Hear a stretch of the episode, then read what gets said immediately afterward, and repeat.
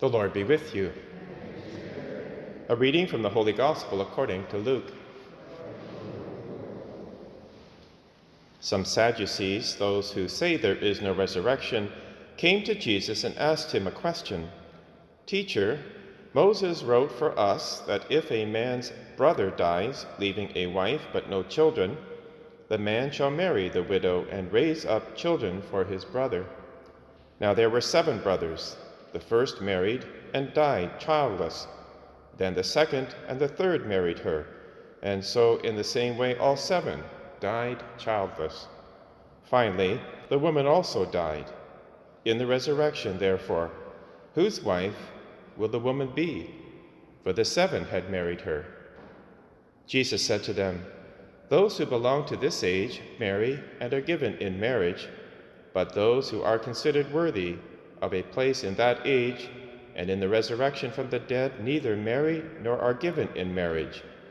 Indeed, they cannot die any more, because they are like angels and are children of God, being children of the resurrection. And the fact that the dead are raised, Moses himself showed in the story about the bush, where he speaks of the Lord as the God of Abraham, the God of Isaac, and the God of Jacob. Now he is God not of the dead, but of the living, for to him all of them are alive. Some of the scribes answered, Teacher, you have spoken well, for they no longer dared to ask him another question. The Gospel of the Lord.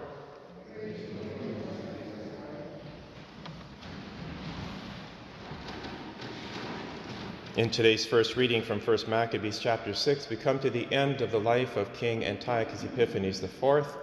And as we've been reading in the past several days, he was out for glory. He wanted to conquer everything in sight and even to wipe out Judaism to make all the Jews conform to his Greek ways.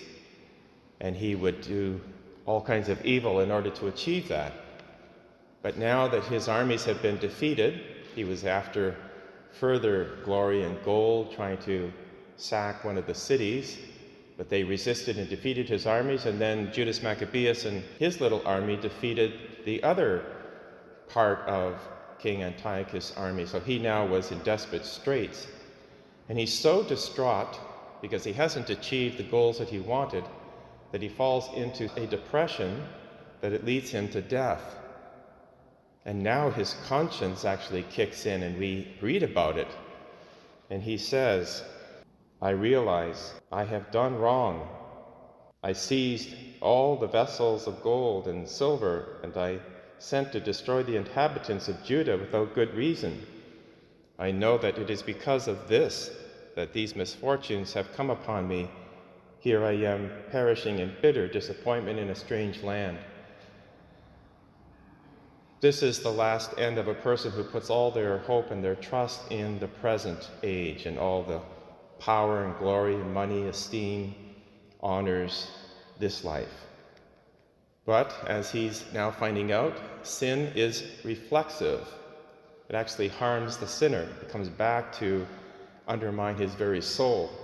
And now this is what the king is experiencing. His soul realizes that it is empty this brings us to today's gospel, where the Sadducees, who are the elites of Judaism, the priests of the temple, come and they pick a fight with Jesus about whether or not there's even a resurrection from the dead. They hold that there is not, that this life is everything there is. And so they put to him this convoluted situation of the Levirate marriage laws of the Old Testament, where the woman's husband dies and then the brother comes to marry her, but he dies, and so on. All seven die, and the woman is left, and now she dies. And in heaven, whose spouse will she be? That's their argument that the resurrection makes no sense at all. It's foolishness.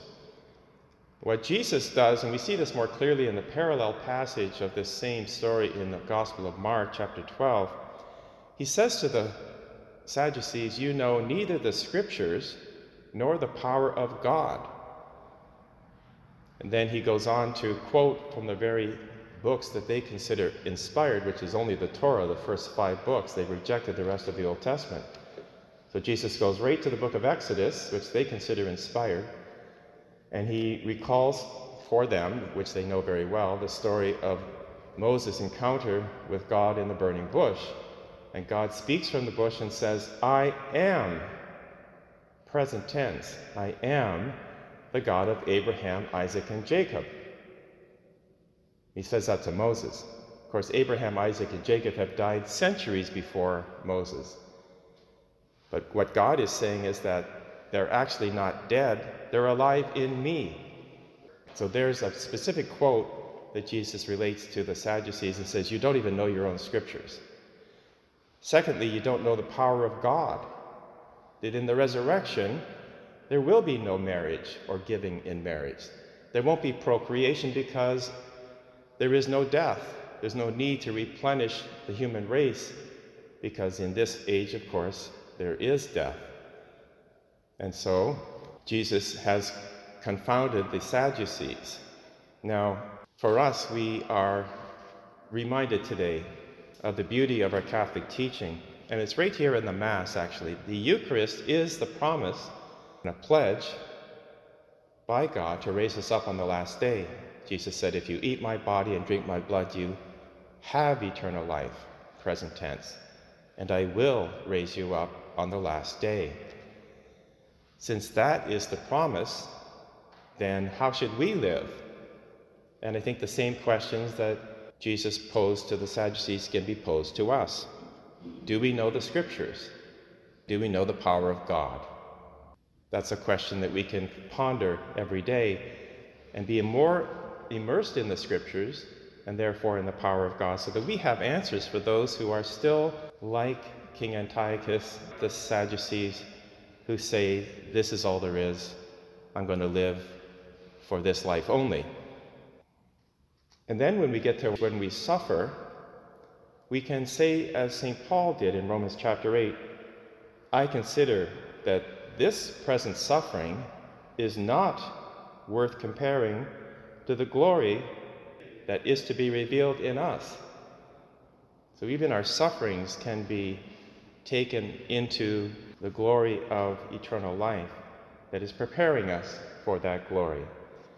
And this goes back to just a couple days ago, we read 2 Maccabees chapter 7, when this woman and her seven sons faced a crucial question.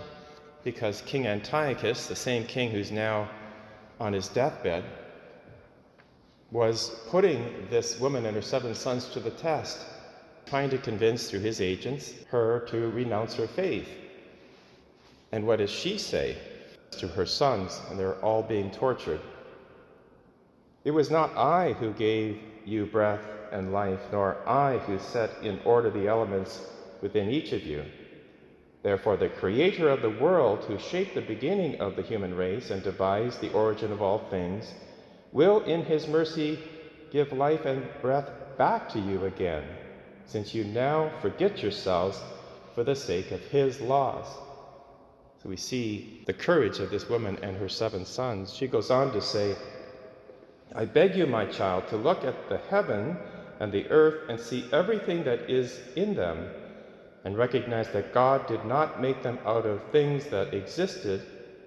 And in the same way, the human race came into being, except death, so that in God's mercy I may get you back again along with your brothers. Beautiful and encouraging example for us to face our own trials and say, What is that compared to the glory that God has prepared for me? So let us acknowledge God's promises and gratefully receive Him in the Eucharist today and thank Him that He is preparing us for life eternal.